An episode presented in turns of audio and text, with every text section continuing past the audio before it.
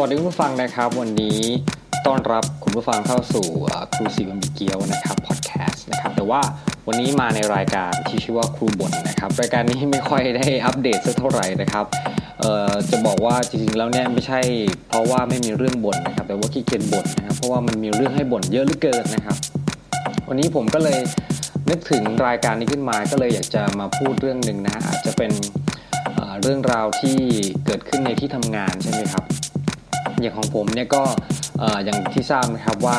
ทำหน้าที่เป็นคนสอนหนังสือนะครับหรือเรียกง่ายๆก็คือครูนั่นเองนะครับก็ผมเนี่ยก็ผ่านสถานศึกษาที่ที่อยู่มาเนี่ยก็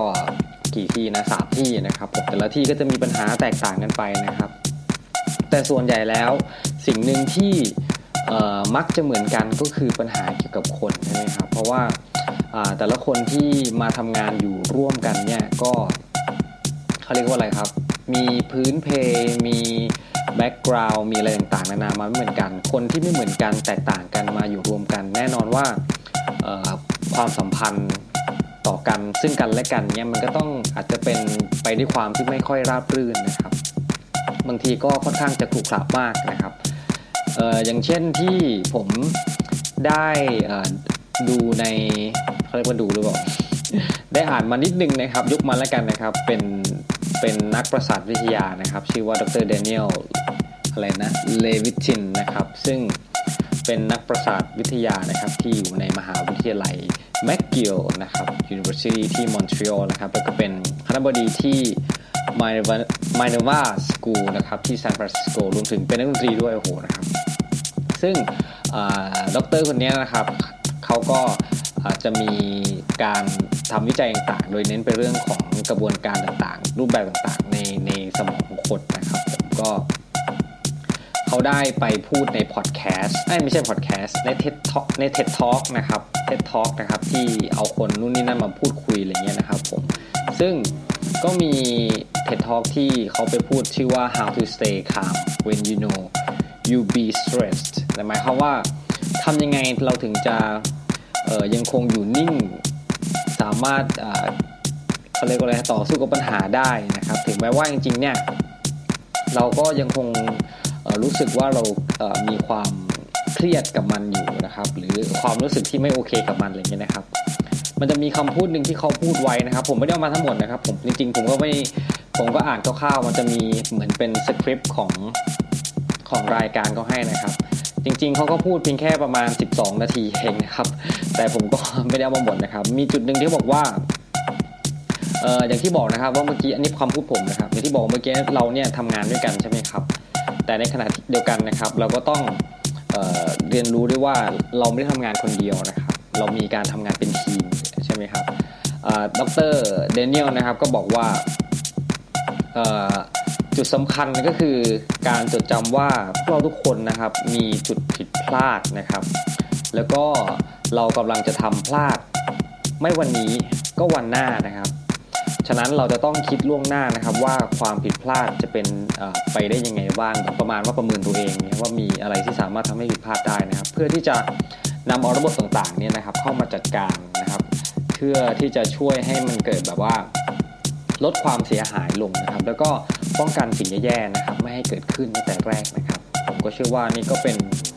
เป็นอะไรที่ดีนะครับที่ที่เราจะสามารถประเมินถึงเพื่อนร่วมงาน หรือประเมินถึงปัจจัยต่างๆ ที่สามารถส่งผลต่อการทำงานของเรานะครับ พูดได้เนาะพูดง่าย แต่พูดแต่ถ้าคุณผู้ฟังลองนึก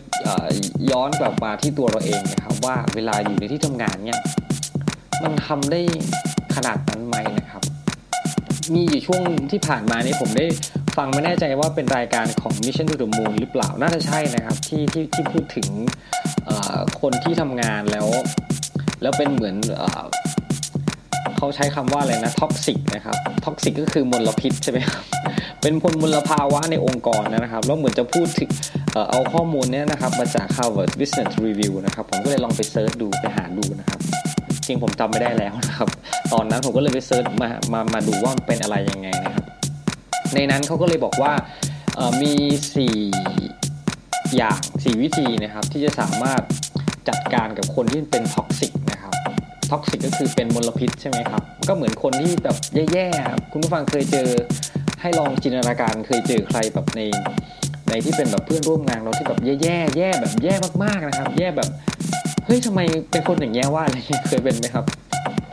ในนี้เขาบอกว่าที่นิสัยหรือพฤติกรรมที่สามารถเเห็นได้พบเจอได้ทั่วไปนะครับ ที่เป็นแบบตัวบ่อนทำลายนะครับนะครับ ก็จะประกอบไปด้วยคนที่แบบชอบแทงข้างหลังเพื่อน ชอบวิจารณ์นู่นนี่นั่น แล้วก็ชอบบ่นให้ทุกสิ่งทุกอย่างตอนนี้ผมก็บ่นนะเนี่ยเป็นไหมฮะเกี่ยวไปกันเกี่ยวกันไหมนะครับ อีก คนแบบหนึ่งก็คือคนที่พวกแบบว่าชอบนินทานะครับก็สิบนะครับ หรือว่าชอบนำสร้างข่าวลือมั่วๆให้มันแบบกระจายไปในสู่เพื่อนร่วมงานนะครับอะไรเงี้ยนอกจากนี้ก็ยังมีคนที่แบบว่าคุณผู้ฟังเคยเคยเป็นไหมครับเวลามีประชุมเนี่ยโห ไม่มีใครออกความคิดเห็นอะไรเลยนะครับเออถ้าจะเปรียบเทียบว่าเป็นหน่วยงานของเป็นบริษัทหรือเอกชนอะไรเงี้ยอาจอาจจะอาจจะมีน้อย ว่าอย่างของพวกผมเนี่ยอยู่ในหน่วยงานราชการเนี่ยจะเป็นเยอะทีเดียวนะครับ เวลาประชุมกันเห็นตกลงเออออรับรองมติการประชุมเห็นด้วย แต่ว่าพอออกมาข้างนอกแล้ว กลับไม่เห็นด้วยกับสิ่งนั้นอย่างเงี้ยมาพูดนู่นนี่นั่นอะไรเงี้ยประมาณว่าแบบทำไมต้องเป็นอย่างนั้นทำไมต้องเป็นอย่างนี้ทั้งทั้งที่จริงๆแล้วเนี่ยเอ๊ะทำไมคุณไม่พูดคำอะไรพวกนั้นออกมา สิ่งที่คุณคิดออกมา อาจจะเป็นเพราะว่านิสัยของคนไทยมั้งครับ ผมคิดว่านะนิสัยคนไทยคือไม่ชอบที่จะออกความคิดเห็นหรือว่าออกอะไรไปมากมายนะครับ แล้วก็ไม่ใช่แค่ไม่ออกความคิดเห็น แต่ว่าบางทีคนที่แบบเหมือนออดูแลที่ประชุมหรือคนที่มีพาวเวอร์หน่อยในที่ประชุมเนี่ยก็อาจจะไม่ได้จะยอมรับความคิดเห็นคนอื่นเอาอาจจะเอาความคิดเห็นตัวเองที่ตั้งต้นเป็นหลักอะไรอย่างเงี้ยนะครับนอกจากนี้ก็คือมันจะมีพวกหนึ่งคือชอบกัก กักเรื่องที่ตัวเองรู้นะครับรู้อะไรมาไม่ยอมบอกชาวบ้านเขาอะไรเงี้ยนะครับเป็นไหมฮะบางทีมันก็เกิดความเสียหายกับองค์กรกันนะแทนที่เราจะได้ทำงานอย่างนี้เป็นอย่างราบรื่น แต่ว่าข้อมูลที่เราได้มาเนี่ยอาจจะไม่แบบไม่เต็มที่ครับแทนที่จะได้แบบมีเท่าไหร่มาให้หมดเลยนะครับ แล้วเราก็ได้ประเมินการทำงานเลยว่าไปครับแต่กับโดนกักนะครับ แล้วก็ยังมีอีกพวกหนึ่งที่แบบชอบเอ่อ คุยชอบแซะชอบทำให้ชาวบ้านเขาแบบแย่นะครับ โดยที่แบบว่าตั้งใจนะครับ ตั้งใจทำให้ชาวบ้านเขาดูแย่อย่างนี้นะครับ ก็เป็นเหมือนพวกมองโลกในแง่ร้ายเนาะประมาณนั้นนะครับ อีกพวกหนึ่งคือจะบอกว่าเป็นพวกที่เห็นแก่ตัวที่สุดก็เป็นไปได้นะก็คือแบบสนใจเฉพาะเรื่องของตัวเอง สนใจเฉพาะอะไรที่ตัวเองจะได้อะไรที่ เป็นประโยชน์กับตัวเองเนี่ยครับ ก็คือถึงแม้ว่าผลประโยชน์ต่างๆ ที่เกิดขึ้นกับองค์กร หรือว่าบริษัท หรือว่าวิทยาลัย หรือว่าสถานศึกษาหรือโรงเรียนหรืออะไรก็ตามที่แล้วแต่นะครับ ไม่สนนะครับจะแบบสนแต่ของตัวเองอย่างเดียว นั่นก็เป็นที่ที่ที่เขาบอกมานะครับ ก็พฤติกรรมที่เกิดขึ้นเหล่านี้นะครับ ก็ถือว่าเป็นส่งผลเสียให้กับองค์กรนะครับ หรือว่า อาจจะเล็กลงมาหน่อย อาจจะเป็นทีม อาจจะเป็นแผนกหรืออาจจะเป็นฝ่ายที่ที่เราสังกัดอยู่นะครับถ้าเกิดมีคนประเภทนี้อยู่นะครับ เพราะว่าเหมือนเหมือนกับคำพูดของคนไทยที่บอกว่าปลาเน่าตัวเดียวตายทั้งทั้งอะไรนะทั้งบ่อหรือเปล่านะครับประมาณนั้นนะครับ คือมันก็แม้ถึงแม้ว่าจะมีข้อดีมากมายนะครับ แต่พอมีคนหนึ่งที่ทำให้เกิดภาพลักษณ์ที่ต่อส่งผลต่อโดยรวมเนี่ยมันก็ทำให้ผล ที่เกิดขึ้นตามมา เป็นผลกระทบที่ในแง่ลบมากกว่าแง่บวกใช่ไหมครับ ฉะนั้นเราก็ต้องเรียนรู้นะครับที่จะจัดการกับคนเหล่านี้นะครับ ในนี้นะครับในที่ที่ผมอ่านมานะครับเขาบอกว่าก็ ก็ต้องอมันจะมีวิธีที่สามารถจัดการกับคนแบบนี้อยู่นะครับ ก็คือคนที่แบบว่าเป็นท็อกซิกอะไรเงี้ยครับคือเป็น อย่างที่ผมใช้คำว่ามลพิษใช่ไหมคนที่เป็นมลพิษนะครับคนคนที่แบบว่าทำให้เออเหมือนเป็นยาพิษกต่อคนอื่นเงี้ยอยู่ใครก็ไม่ได้อะไรเงี้ยนะครับผม ก็คือขั้นแรกคือเราต้องแบบว่าเราเอ่อจะต้องมีบทสนทนาคือพูดคุยนะครับ ที่แบบตรงไปตรงมา ซื่อตรงนะครับ คือประมาณว่าจะทำให้แบบว่าเออมันมันเหมือนแบบ ถ้าเราโมแต่อ้อมค้อมแบบนี้มันอาจจะทำให้เราไม่เรามองไม่เห็นฟีดแบ็กต่างๆ ที่จะเกิดขึ้นอะไรเงี้ยแต่ว่าถ้าพูดถึงนะครับ ถ้าเราเจอคนอย่างนี้เราก็คงไม่อยากจะไปซื่อตรงกับเขาเราไม่อยากไปคุยเขาได้ซ้ำไปนะครับก็ถือว่าเป็นเป็นหนึ่งมุมมองแล้วกันเนาะนะครับ ว่าว่าลองทำอย่างนี้ที่ว่าถ้าถ้าเราลองไปพูดตรงๆเลยกับเขาเนี้ยมันจะมันจะทำให้ให้สถานการณ์ต่างมันดีขึ้นหรือเปล่านะครับผมแล้วก็นอกจากนี้นะครับ ก็ ให้เรายึดมั่นในในในความคิดหรือแนวคิดของเราบ้างนะครับ ประมาณนั้นนะครับ เพื่อที่จะไปต่อสู้กับกับไอ้คนที่เป็น toxic อย่างเงี้ยนะครับ ผมประมาณนั้นนะครับ แล้วก็ต้องเออพยายามเป็นเป็นเหมือนเป็นเป็น role เป็นแบบ มีบทบาทที่ดีอะไรเงี้ยให้ให้ให้ให้ทุกคนได้เห็นอะไรเงี้ยเพื่อที่ที่จะได้รับแบบการสนับสนุนอะไรเงี้ยนะครับผม หรือถ้ามันแย่ๆมากๆก็คงต้องไปพูดคุยกับเอ่อหัวหน้าอะไรเงี้ยนะครับ ซึ่งแต่บางทีมันก็ไม่รู้ว่าหัวหน้าเราก็จะเป็นยังไงใช่ไหมครับ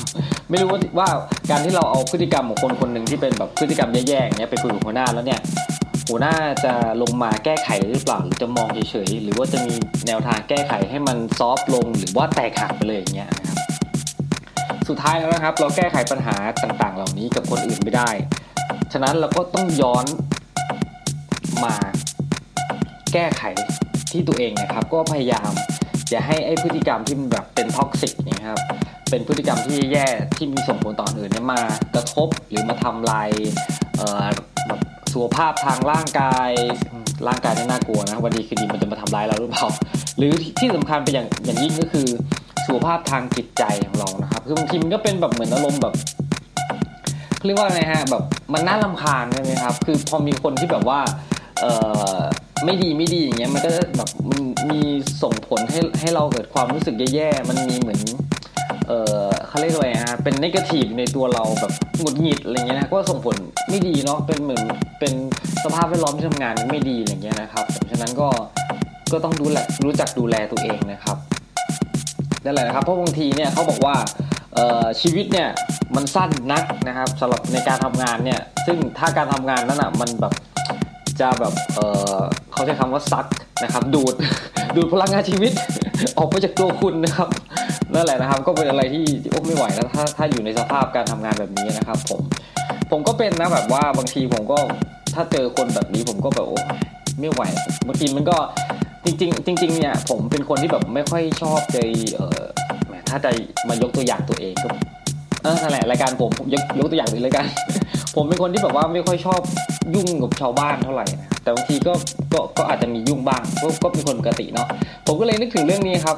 เรื่องเอ่อพอดีผมเคยฟังครั้งหนึ่งฟังรายการของเอ่อ Are You OK นะเป็นพอดแคสต์ของนี่ The Standard Podcast นะครับเป็นรายการหนึ่งของเขา Are You OK ก็เป็นแบบรายการที่เกี่ยวกับจิตวิทยามีน่าจะเป็นมีนักจิตวิทยามาพูดคุยกันนะครับ ซึ่งถือว่าเรื่องที่เราจะ ไปฟังนักจิตวิทยา พูดคุยหรือให้คำปรึกษาเป็นเรื่องที่ค่อนข้างเป็นอะไรที่ห่างไกลความเป็นคนไทยนะครับ เพราะว่าการที่เรามองถึงนักจิตวิทยาผู้ที่ให้คำปรึกษาเนี่ยมันจะมองเป็นแนวประมาณว่า ถ้าเราต้องไปปรึกษาแสดงว่าเราเป็นบ้าหรือเปล่าเนี่ยซึ่งแบบว่าจริงๆแล้วมันก็ไม่ใช่นะครับ เท่าที่ผมฟังหลายๆตอน แล้วก็มีสิ่งหนึ่งที่ผมสังเกตจากการดูหนังแบบภาพยนตร์ของต่างชาติอะไรเงี้ยต่างชาติหมายถึงพวก ตะวันตกอเมริกาอังกฤษหรืออะไรพวกนี้นะครับเขาแบบจะมีการปรึกษาจิตแพทย์อย่างเงี้ยนะครับเป็นเรื่องปกติมากเลยไม่เขาไม่ได้รู้สึกว่ามันเป็นอะไรที่แบบเอ่อต้องบ้าเท่านั้นอะไรเงี้ยนะครับ ย้อนกลับมาครับที่ผมพูดถึงตัวเองว่าแบบ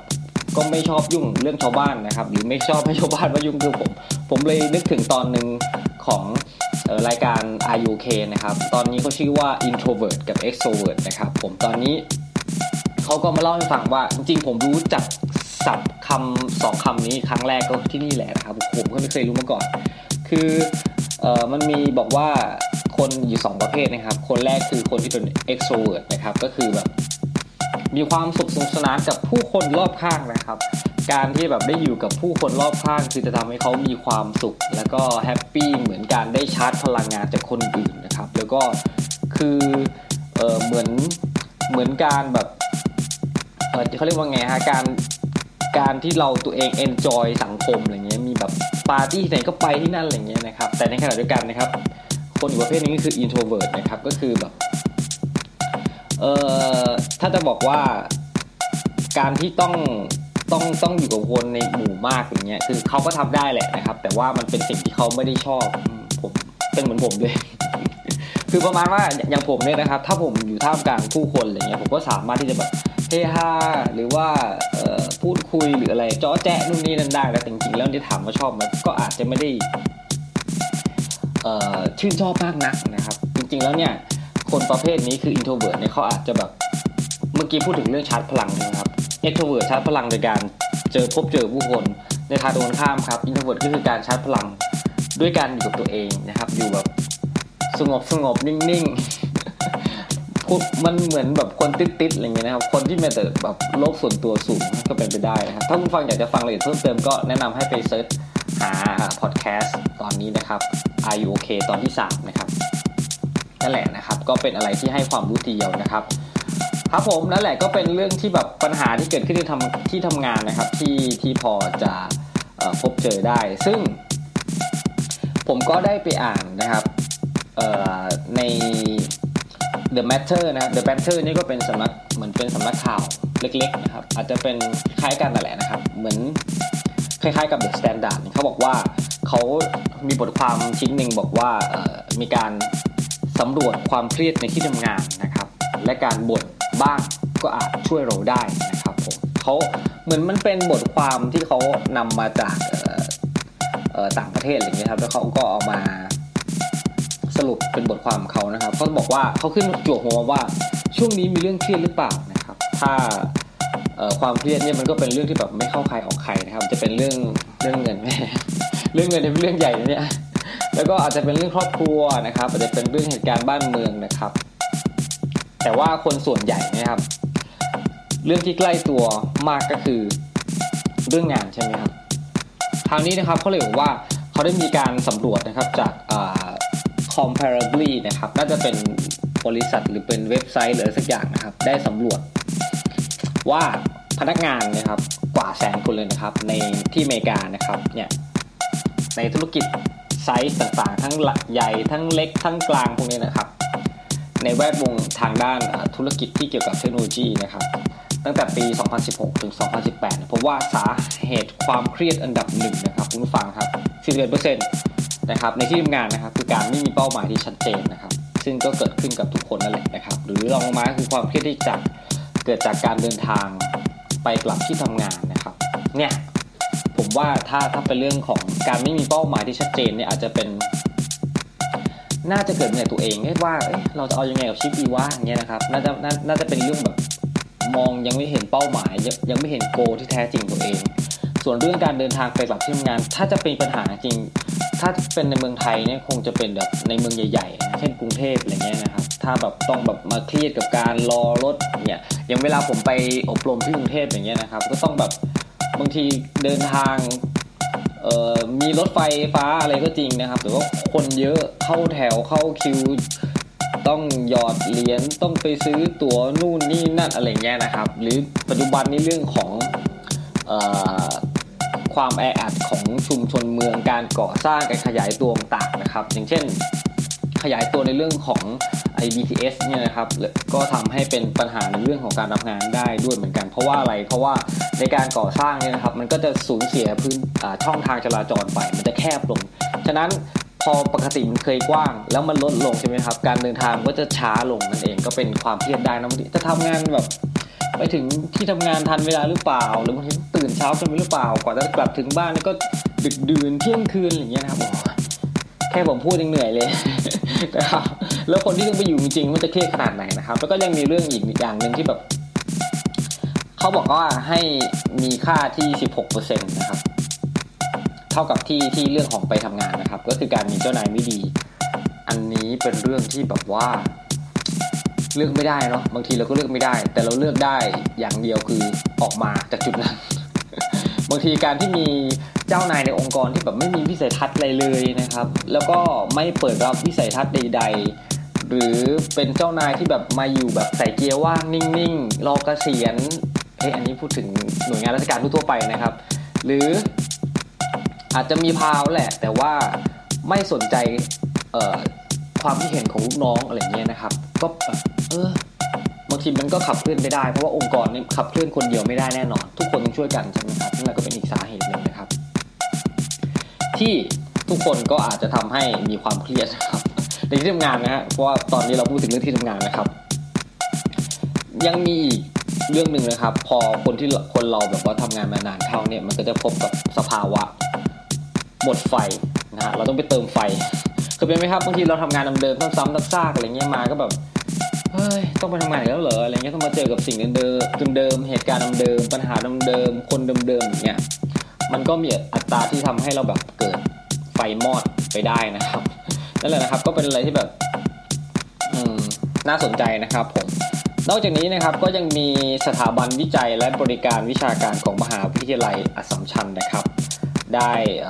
สำรวจนะครับ ในในนี้เขาเขาคือใช้ชื่อว่า AU p o นะครับสำรวจความเครียดของประชาชนชาวไทยนี่แหละครับ ก็มีความเครียดเฉลี่ยนะครับ 2.26 นะครับ คะแนนให้เป็นคะแนนนะครับ เต็ม 5 นะครับ 2.26นี่ก็เกือบเออมันก็ 50%แล้วนะครับ แล้วก็ที่เป็นเรื่องเครียดมากสุดคือเศรษฐกิจและการเงินนะครับ แล้วก็ก็เอ่อ นี่ให้ให้คะแนนอยู่ที่ 2.87 นะครับ แล้วก็คือแบบว่ากังวลเรื่องสินค้าแพงนี่สินรายรับไม่พอรายจ่ายอะไรเงี้ยลองมาเรื่องการเรียนอาจจะเป็น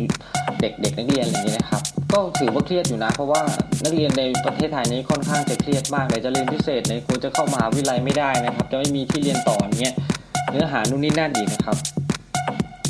แล้วก็นอกจากนี้ยังมีอีกเรื่องนึงที่มีความเครียดสูงก็คือเรื่องงานนะครับ ยังไงก็ต้องมีเรื่องงานครับที่ไหนก็ตาม 2.73 คะแนนนะครับ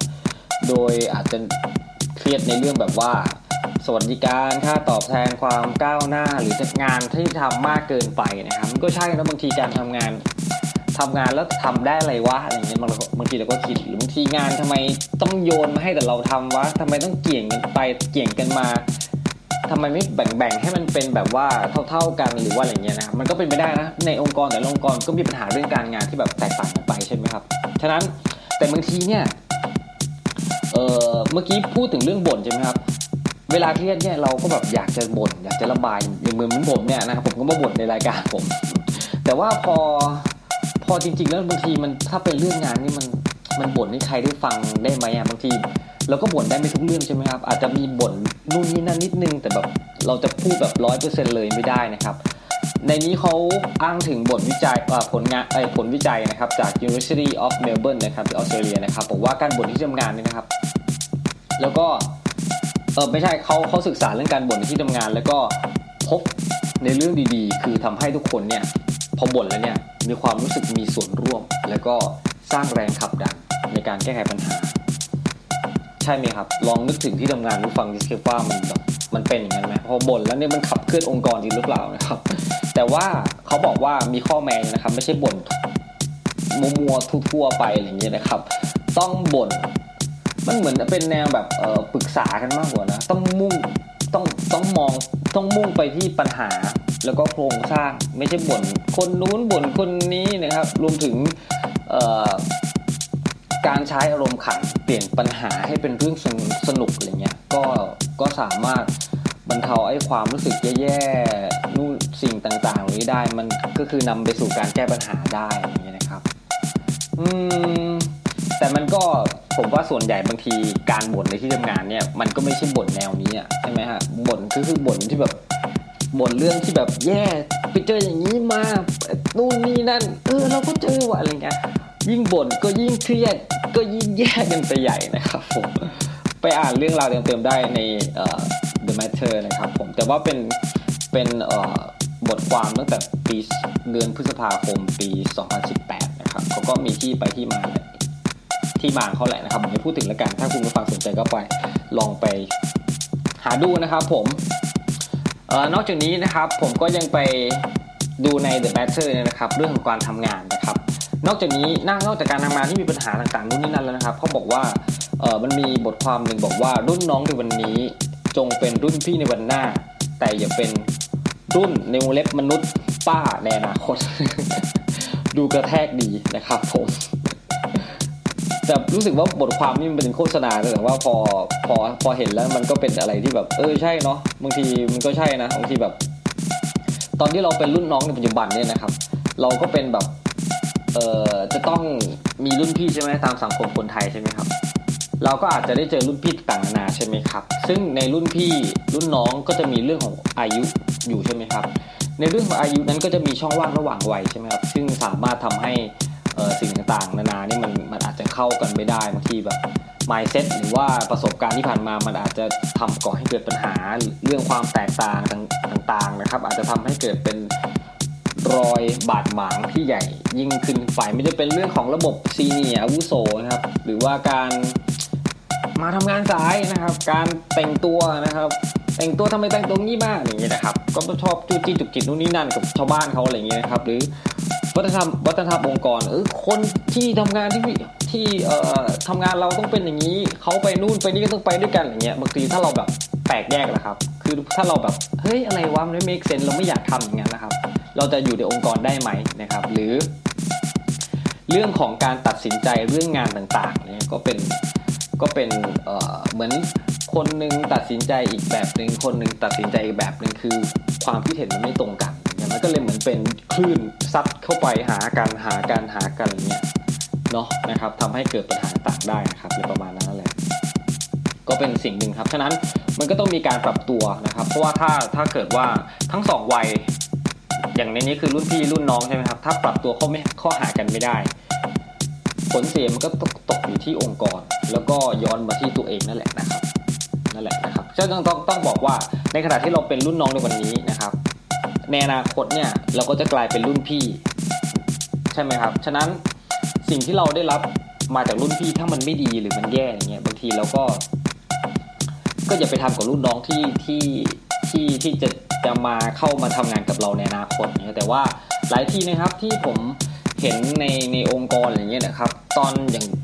ที่เราเป็นคนกับรุ่นน้องเนี่ยแล้วก็แบบหูยถ้าเป็นถ้าเราแบบมีหน้าที่การงานดีขึ้นไปเราจะไม่ทำอย่างนี้เลยนะ แต่พอเราได้ทำหน้าที่การงานที่ดีอย่างที่เราสมหวังที่เราคาดหวัง เราก็ปฏิบัติกับคนใต้ แบบรุ่นน้องหรือใต้บังคับบัญชา แบบนั้นที่เราไม่ชอบนะครับเขาเรียกว่าเหมือนลูกไม้หล่นไม่ไกลต้นอะไรเงี้ยนะครับมันก็เป็นวกไปวนมาเวียนไปเวียนมานะครับ ซึ่งก็เป็นปัญหาที่แบบคงจะคงจะแก้ยากนะครับ แต่ว่าก็คงจะถ้ามันมีปัญหาก็คงต้องแก้ต่อไปใช่ไหมครับ ผมนั่นแหละนะครับ ก็เป็นอะไรที่แบบเราก็ต้องไม่รู้สินะครับ ก็ต้องฝากไว้นะครับ ว่าแบบเราเนี่ยเป็นคนรุ่นใหม่นะครับ เราก็ต้องพยายาม มองปัญหาต่างๆนะครับอะไรอย่างเงี้ยนะครับไหนๆก็ตามแล้วผมก็เป็นครูใช่ไหมครับรายการนี้ก็ชื่อครูบทนะครับ ผมก็มีอีกหนึ่งบทความบอกว่าครูรุ่นใหม่อยากเป็นอะไรในระบบการศึกษานะครับย้อนแบบสโคบลงมาหน่อยว่าเป็นเรื่องของการศึกษาเมื่อกี้ผมก็ไม่ได้พูดเรื่องการศึกษามากมายนักนะครับผมก็ไปปานว่าพูดในการทำงานองค์กรทั่วไปนะครับในนี้เขาไปสัมภาษณ์คนรุ่นใหม่ที่เป็นครูคนรุ่นใหม่นะครับ เขาก็จะพูดถึงแบบเรื่องระบบราชการอะไรอย่างนี้ครับหลายอย่างนะครับที่มันอยู่ในระบบการศึกษานะครับมีครูท่านหนึ่งนะครับบอกว่าผมไม่บอกชื่อแล้วกันเนาะเขาบอกว่าระบบการศึกษาเนี่ยครับจากแนวดิ่งดิ่งบนลงล่างนะครับแล้วก็บวกกับวัฒนธรรมไทยที่ไม่ค่อยมีการถกเถียงพิปายนะครับใช้ความอาวุโสมาตัดสินนะครับ ความไม่รู้ความรู้ไม่ขยายตัวนะครับ กลายเป็นขาวสนิทดำสนิท ตอบผิดได้ศูนย์และดูไม่เก่งตอบถูกมีความสามารถการศึกษากลายเป็นระบบแพ้คัดออกสุดท้ายแล้ว การศึกษาของเราก็เลยกลายเป็นตะแกรงนะครับ หลายชั้นที่แบบคอยร่อนเหมือนร่อนใจหรือคัดซบคัดมะนาวอะไรอย่างนี้นะครับ ใครที่แบบว่าไม่ถูกคัดก็จะถูกทิ้งไว้อะไรอย่างเงี้นะครับนั่นแหละก็เป็นอะไรที่แบบเนาะมันแก้ยากเหมือนกันนะเรื่องการระบบการศึกษาเก่าๆแบบนี้นะครับ ฉะนั้นเราก็ต้อง เออเนาะคนมันก็ต้องฝากไว้ดีคนรุ่นใหม่ แต่อย่างที่บอกเขาคนรุ่นใหม่นี่มันก็ไม่ใช่ว่าจะบอก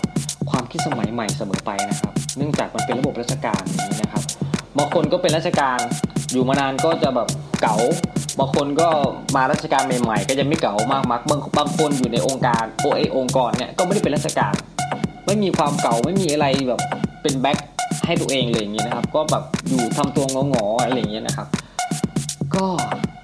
สุดท้ายแล้วองค์กรมันจะเป็นยังไงไป นอกจากนี้นะครับเขาก็บอกว่าอีกอีกคนหนึ่งเขาบอกว่าครูอีกท่านหนึ่งบอกว่า เรามองว่าการเรียนท่องจำเนี่ยทำให้เด็กใช้ไม่เป็นคิดไม่ได้ ก็เลยอยากจะเปลี่ยนการเรียนการสอนให้เด็กมีพื้นที่ และฝึกการให้เหตุผลคิดวิเคราะห์เอาไปใช้ในชีวิตอะไรเงี้ยมันก็ก็เป็นแนวคิดดีนะครับ แต่ว่าอย่างที่อย่างที่ครูท่านนี้บอกเลยครับว่าปัจจุบันนี่คือ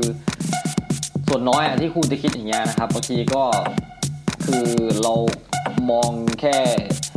มุมเดียวอะไม่ได้มองหลายมุมนะครับบางทีเห็นเด็กมาเรียนวิชาเราไม่ได้ก็คิดว่าเด็กมันไม่เก่งมันโง่อะไรอย่างเงี้ยนะครับจริงคนเรามันก็มีความเหมือนออถนัดแตกต่างกันไปนะครับ ประมาณนั้นนะครับ แล้วก็แค่นี้ดีกว่า มีหลายคนนะครับ ผมก็เอามาเอาเล่าให้ฟังเท่าเท่าเท่าที่เท่านี้นะครับผมฉะนั้นก็ผมก็ คิดว่าคนเราก็ต้องอยู่ในสังคมต่อไปนะครับ ไม่ว่าจะเป็นสังคมในที่ทำงานต่างๆนะครับ หรือว่าจะเป็นสังคมการศึกษาอย่างผมนะครับ ก็ต้องอยู่ต่อไปนะครับบางทีมันก็คงจะมีปัญหาในสังคมนั่นแหละ ในองค์กรนั่นแหละ แต่ว่าเราก็ต้องพยายามที่จะต่อสู้ดิ้นรนกันไปนะครับ วิธีการที่ดีที่สุดก็คือพยายามอย่าไปประทะใช่ไหมครับ เพราะว่าบางทีการประทะมันก็อาจจะทำให้เกิดเหมือนสงครามอะครับ สงครามที่เกิดขึ้น มันมีผู้แพ้ มันมีผู้ชนะใช่ไหมครับ ที่เหลือไว้คือซากปรักหักพัง คนทหารตาย ชาวบ้านตาย เกิดความเสียหายย่อยยับทั้งทางวัฒนธรรมก็มีนะครับ เศรษฐกิจเอ่อนู่นนี่นั่นเยอะแยะมากมายนะครับ ที่ที่ก่อเกิดให้กับประเทศ ฉะนั้นก็คือถ้าถ้าจะให้ดีก็คือพยายามหาเหมือนเอ่อหาจุดจุดร่วมแนวร่วมร่วมกันนะคือแบบเป็น วิธีการแก้ปัญหาร่วมกัน แต่ว่าผมพูดไปมันก็เหมือนเป็นอะไรที่แบบเพ้อฝันนะบางทีมันก็ทำได้ยาก แต่ว่าคนเราต้องอยู่ด้วยการแบบมีความหวังนะครับ หวังว่าสักวันหนึ่งการทำงานในองค์กรจะราบรื่น หวังว่าสักวันหนึ่งการทำงานในหน่วยงานสายวิชาจะราบรื่น หวังว่าสักวันหนึ่งสิ่งต่างๆ ที่อยู่แวดล้อมเราจะราบรื่นนะครับ แต่ว่าอย่างน้อยที่สุดนะครับ ผมก็เชื่อว่าสิ่งแต่ละอย่างที่มันจะปรับเปลี่ยนไปในแง่ที่ดีขึ้นมันก็ต้องเริ่มในตัวเองนะครับ แล้วค่อยเริ่มไปจุดเล็ก แล้วค่อยขยายไปสู่จุดใหญ่ๆยิ่งขึ้นนะครับผมโอเคบ่นมาสักพักแล้วนะครับจริงๆมันมีหลายเรื่องที่อยากจะบ่นนะครับ แต่ว่าบางทีบ่นไปมันก็อาจจะมันไม่ได้เป็นเรื่องของการแก้ไขที่ผมพูดเมื่อกี้นะครับเพราะนั้นก็เอาเป็นว่าบ่นพอหอมปากหอมคอนะครับยังไง ถ้ามีโอกาสจะมาบ่นให้คุณฟังหรือเราฟังกันใหม่นะครับวันนี้ผมลาไปแล้วนะครับ สวัสดีครับ